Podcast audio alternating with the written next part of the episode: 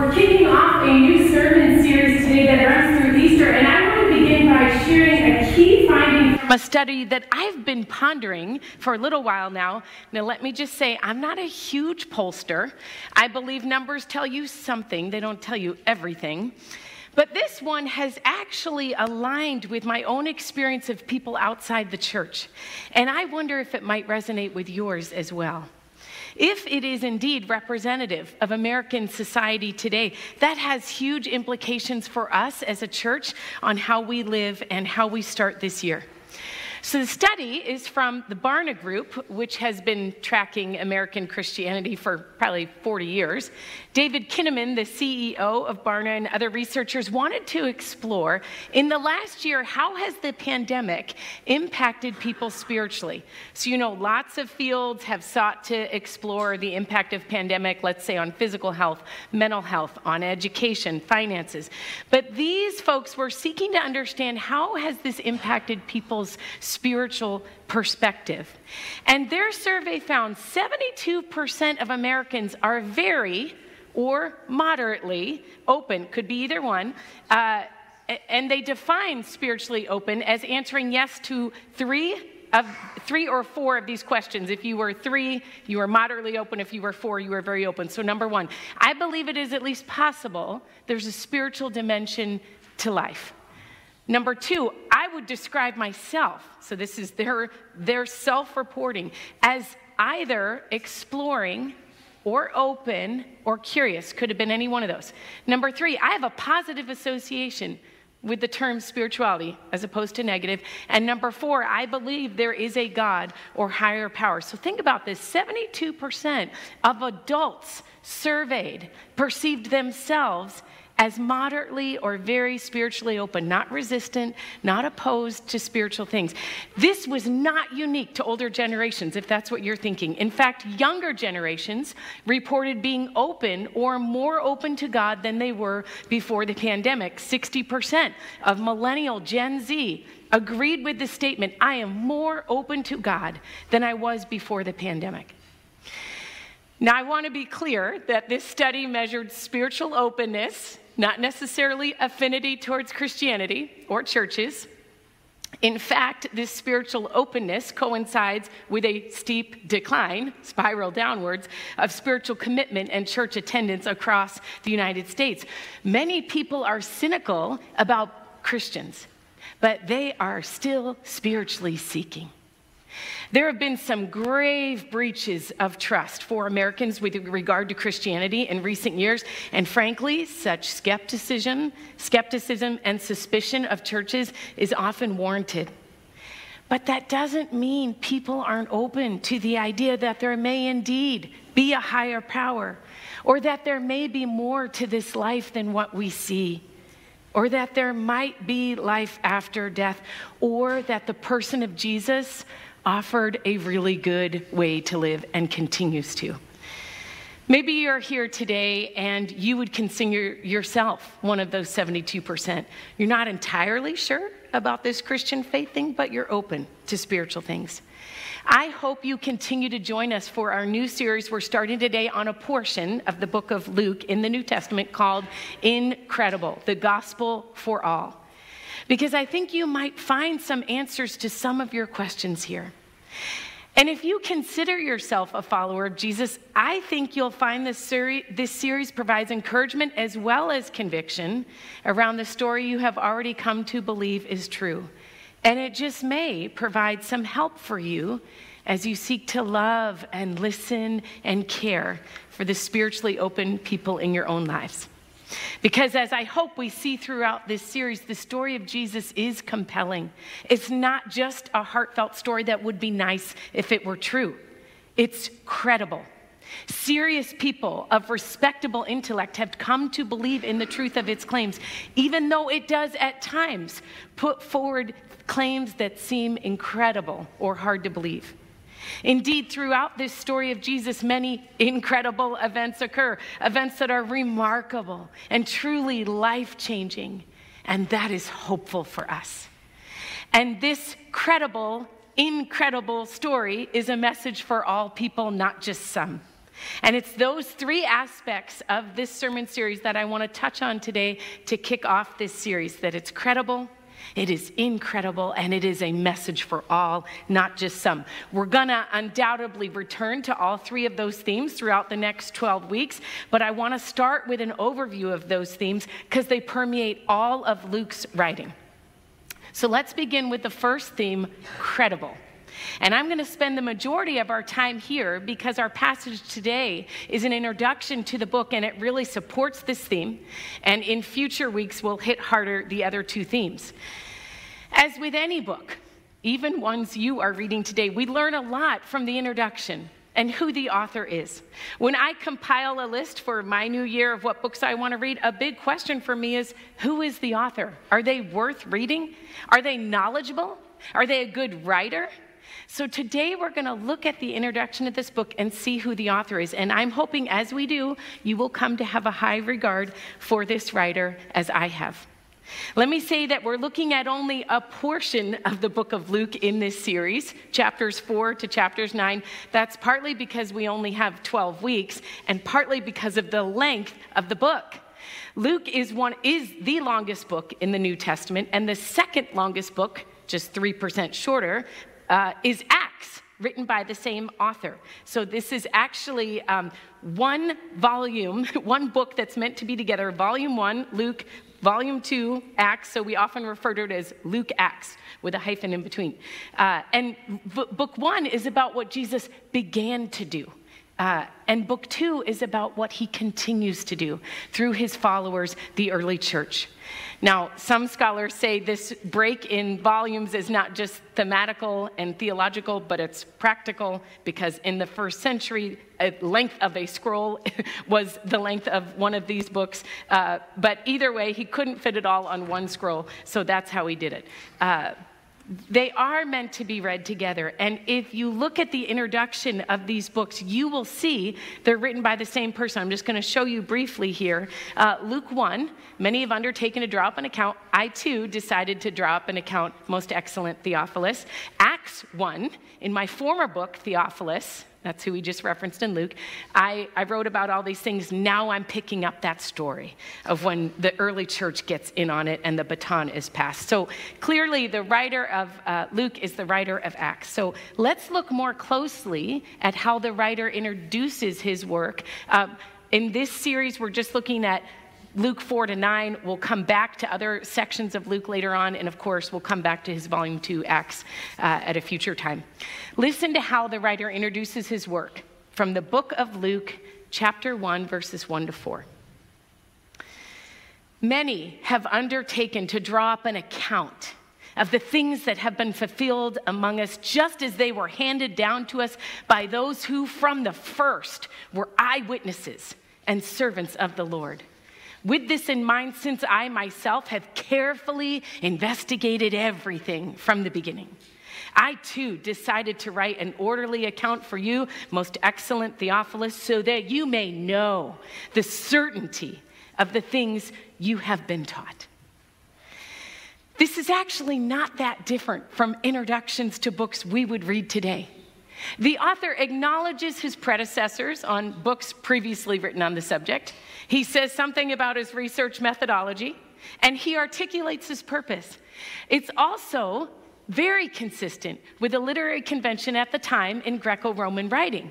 So let me talk through a few of those. Many have undertaken to draw up an account an account is a narrative of all the events that occurred, not just a single event. It's a historical record of this epic event in history, of the things that have been fulfilled among us, meaning the story of Jesus from his birth through his ascension.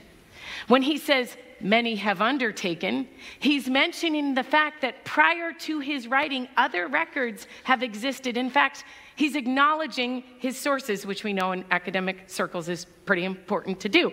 Uh, I'm not going to go into all of this right now, but I want to invite you to stay for our second hour Sunday morning communities with Dr. Clark, who's here with us uh, even now this morning, so you can greet him afterwards with his wife Sandy. Um, he will address more of this, but to suffice it to say, the author writes, when he's writing his work, he's drawing on other sources that already existed at the time, namely the Gospel of Mark, um, and another source uh, which both Matthew and Luke draw on. But I will leave that for Dr. Clark to pick up more. Just a little teaser for you. Verse 2 just as they were handed down to us, handed down was this passing on of information, and it's an authoritative tradition, even outside Christianity. Disciples in the first century were expected to communicate their teacher's ideas faithfully. This was like a core part of their job description. They were amazing in their memories and in their uh, tracking.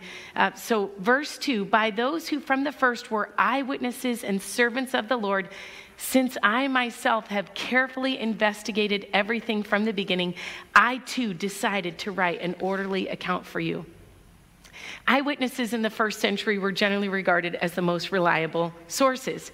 But the writer is saying that even though, while he himself is not an eyewitness, he has access to eyewitnesses.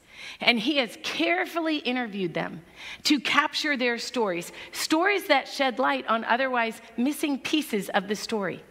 And that before the time of eyewitnesses passed, before these people died, he wanted to record their statements and experiences so they could be captured for all to read. He embarks on this massive research project, and he's feeling the clock ticking. I think of journalists today who want to interview World War II vets before they die to make sure we have an accurate account of their lives on record. So, who is this writer? Should we trust him? There's no signature in the book itself, but undisputed church tradition and lots of other clues in, the, in both Luke Acts gives us a high degree of confidence that the writer of both books is Luke, hence the name, the title. I want to tell you a little bit about Luke because I have developed a bit of a preacher's crush on Luke, okay? He is a boss. If you if you read the newsletter, you saw some of that. But here's why uh, a few reasons why Luke's writing should make it at least to the top 10 of your 2024 book of the year and be required reading for all of us. First, he's a skillful writer. If you read the book in its entirety, you're going to see he's a good storyteller. And in fact, the middle chunk, Luke 9 to 19, there are some stories that are not anywhere else in Scripture. Um, there's a reason the publisher agreed to fund this project. A good writer makes a big difference. I'm not going to lie, I was reading some of my kids' um, required textbooks and it was like the juvenile edition of other books i should have been reading and i like to read what they're reading so i did. And um, when i finished it i went to this other book and i'm like oh like good writing again like oh good okay i needed that level. Uh, good writing makes a difference. Um, second he is not jewish. He is a gentile. Talk about reading someone from a diverse perspective he may be the only Gentile author in the New Testament, and that unique background undoubtedly factors into his writing. Okay, next, he's an accurate historian. He's a careful investigative reporter. He gets really good sources. Uh, sources and interviews that would make even Oprah jealous, uh, including the inner life of Mary and what she's thinking in this whole process, Mary, uh, mother of Jesus. Um, and the first four verses of this book say a lot about this. He has knowledge of this matter firsthand, where he's limiting, he did his own research, and then he organized it in a way that's helpful contribution to the academy. Now, many of you are actually academics, uh, and any academic would respect Luke Andy and I were at a gathering recently of City Church people, and at one point, Andy realized I'm sitting in a room full of people with doctorates, each in their respected fields. And when you're in that kind of setting, there's a sense of like, um, these guys know their stuff. They're, they've done the work. They know this topic, and that is how we are to think about Luke. He's also a professional. He's a physician. I know we have several doctors here. He would fit right in in Southwest Minneapolis. When Paul sends greetings to lots of other believers, he mentions Luke, the doctor, in Colossians 4. Our dear friend, I think it's on the next slide there, Luke, the doctor, and Demas send greeting. So when we read the stories of, Jesus healing numerous people in this book, it's kind of fun to remember that the person um, who is telling this um, was a doctor himself, and I can imagine his respect for Jesus growing when he sees Jesus help a paralytic to walk, and raise the dead. But he's not just goaded academically and professionally. He's a good friend of the Apostle Paul. This guy has got both head smarts and heart. When concluding his book, Philemon, uh, his book to Philemon, and passing on greetings there, Paul includes Luke's name in the list of fellow workers. And it's also clear from 2 Timothy 4:11 that at the end of his life, when other people had deserted Paul, Luke was a faithful friend. He says, "Only Luke is with me." Now that says something about him. And lastly, Luke is an evangelist. He really wants people to know the good news about Jesus, and he gave his life for that purpose.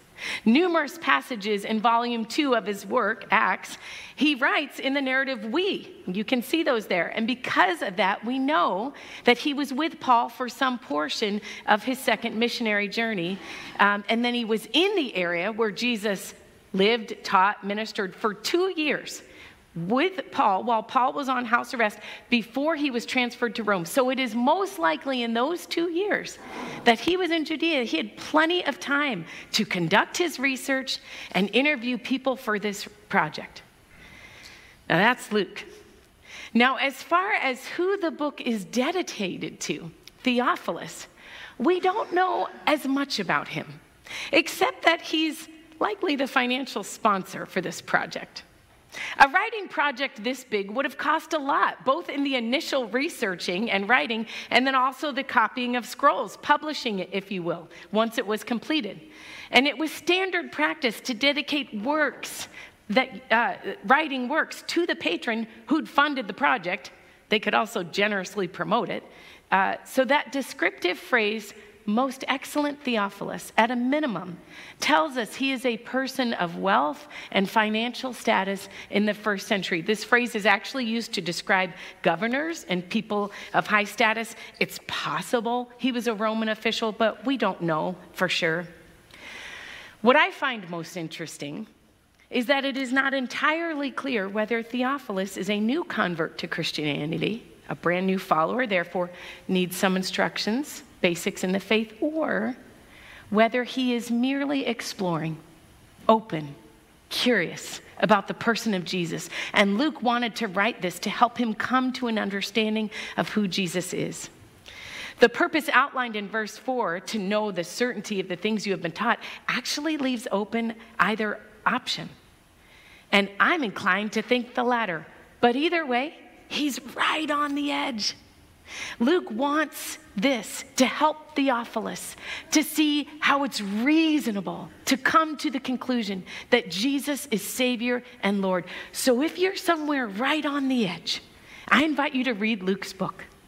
We have some copies of Bibles in the library. We'll be getting some copies of just the book of Luke uh, that we'll put out for you. We would love for you to take a copy and read it.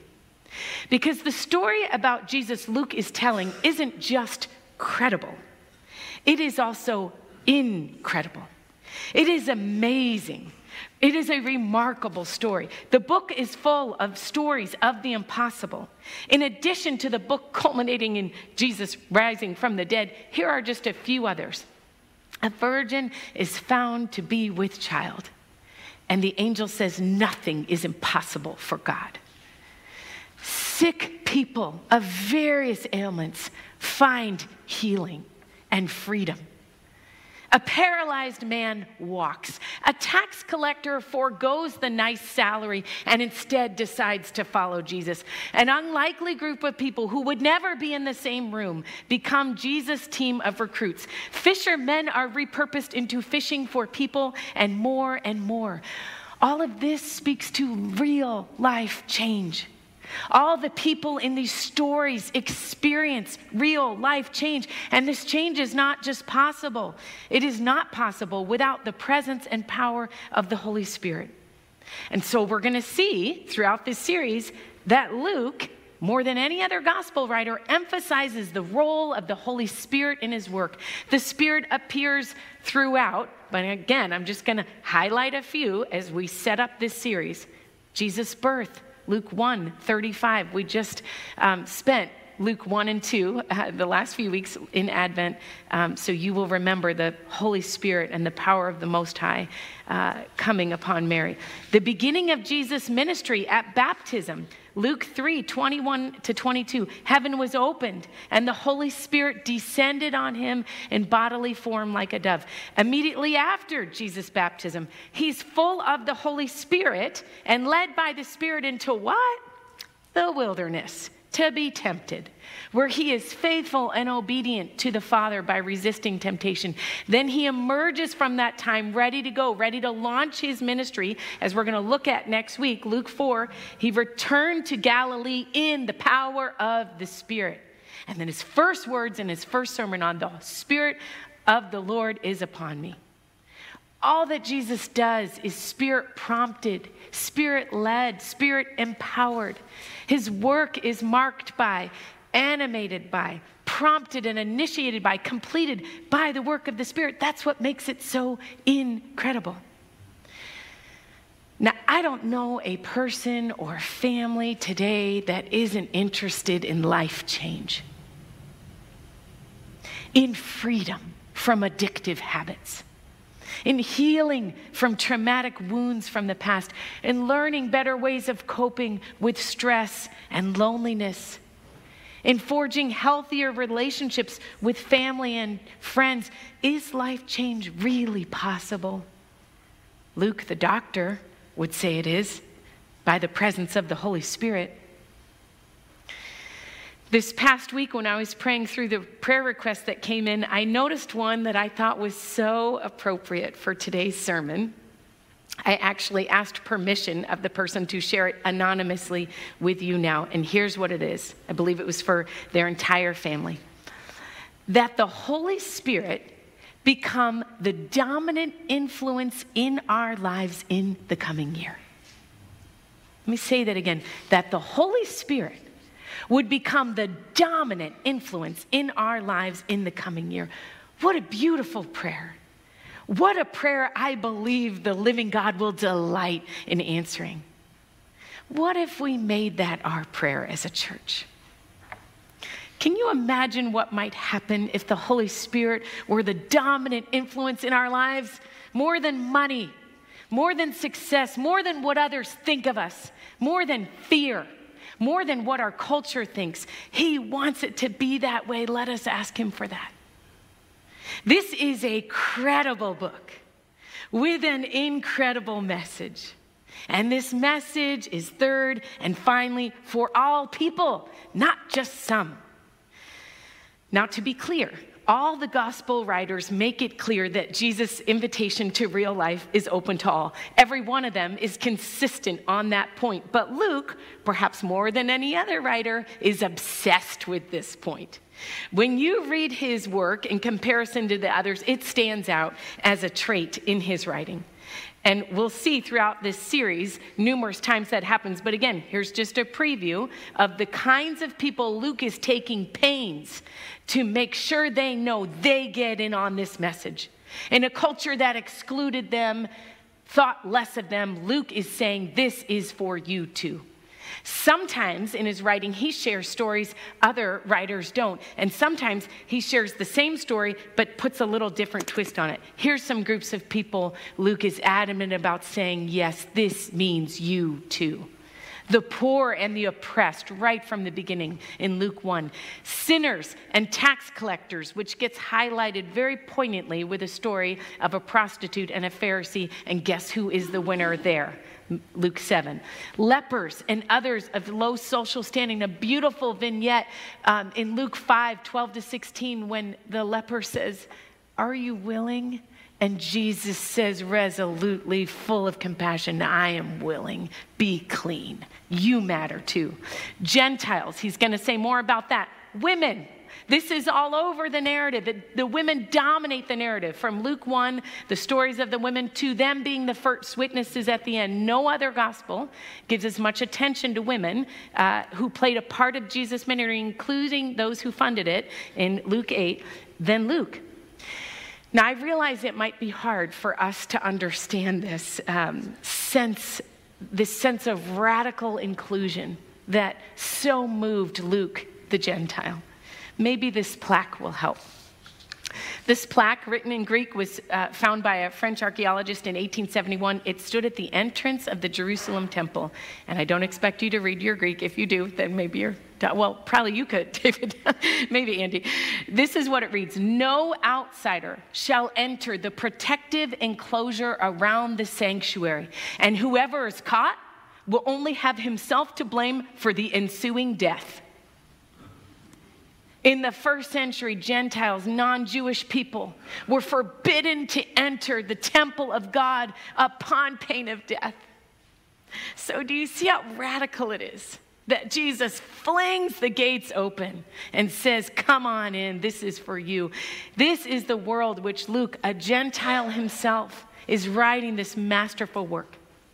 So, usually, people who are this smart and intelligent and accomplished, educated, successful, I imagine Luke with a Harvard medical degree at the top of his class, a Fulbright scholar, also writing a best selling, critically acclaimed book, people like that are frankly usually stuck up and snooty, judgy.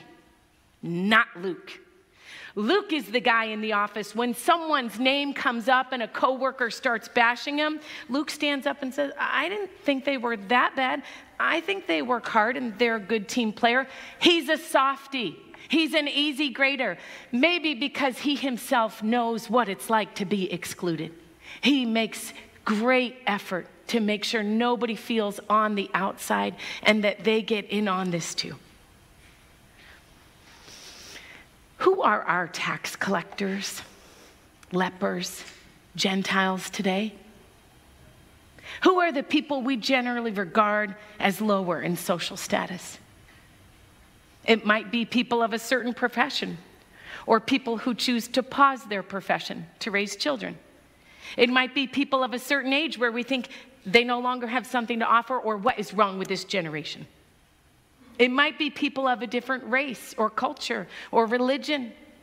It might be people struggling with mental illness and addictions. And I think if Luke were here today, he'd look around the room and ask us who is not represented here and why not? Doesn't Jesus' message extend to them as well? But in order for us to share Jesus' gospel for all, we have to be willing to warmly embrace people wherever they are. And churches and religious folk are not always known for that kind of welcome. My research assistant, Andy, reminded me recently of what a friend once said to a Christian journalist, to Christian journalist and writer Philip Yancey. The man was an alcoholic, and listen to what he told Yancey. When I'm late to church, People turn around and stare at me with frowns of disapproval. I get the clear message I'm not as responsible as they are. When I'm late to AA, the meeting comes to a halt and everyone jumps up to hug and welcome me. They realize that my lateness might be a sign I almost didn't make it. When I show up, it proves my desperate need for them won out over my desperate need for alcohol.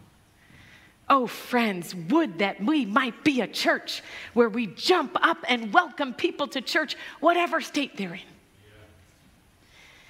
Regardless of whether you consider yourself spiritually open or not, the truth of this message is for every one of us.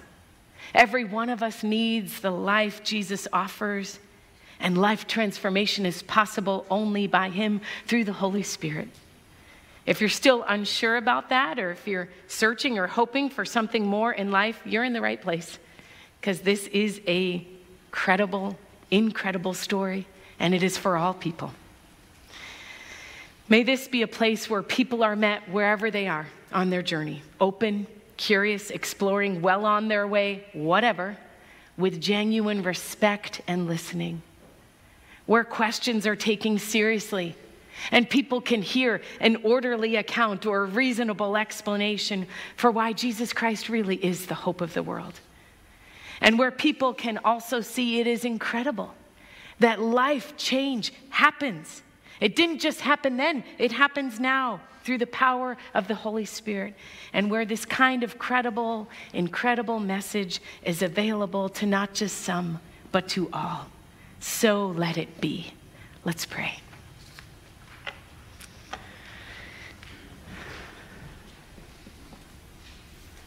Oh, we're so grateful for um, the faithfulness, the effort, the hard work of this dear Saint Luke to put his heart and his strength and his mind to carefully researching this story that is life changing. And beyond that, we are so grateful to you, Lord Jesus, that you would come Yes, we behold the wondrous mystery that you would come to show us the best way to live and that you would offer us life now and life everlasting. Would you now, by that same Holy Spirit, translate this message to the, the, the way we need to hear it, each one of us, that we may leave here more assured of how credible and incredible this is and that we would extend this to all. We pray in Jesus' name and always for his sake. Amen.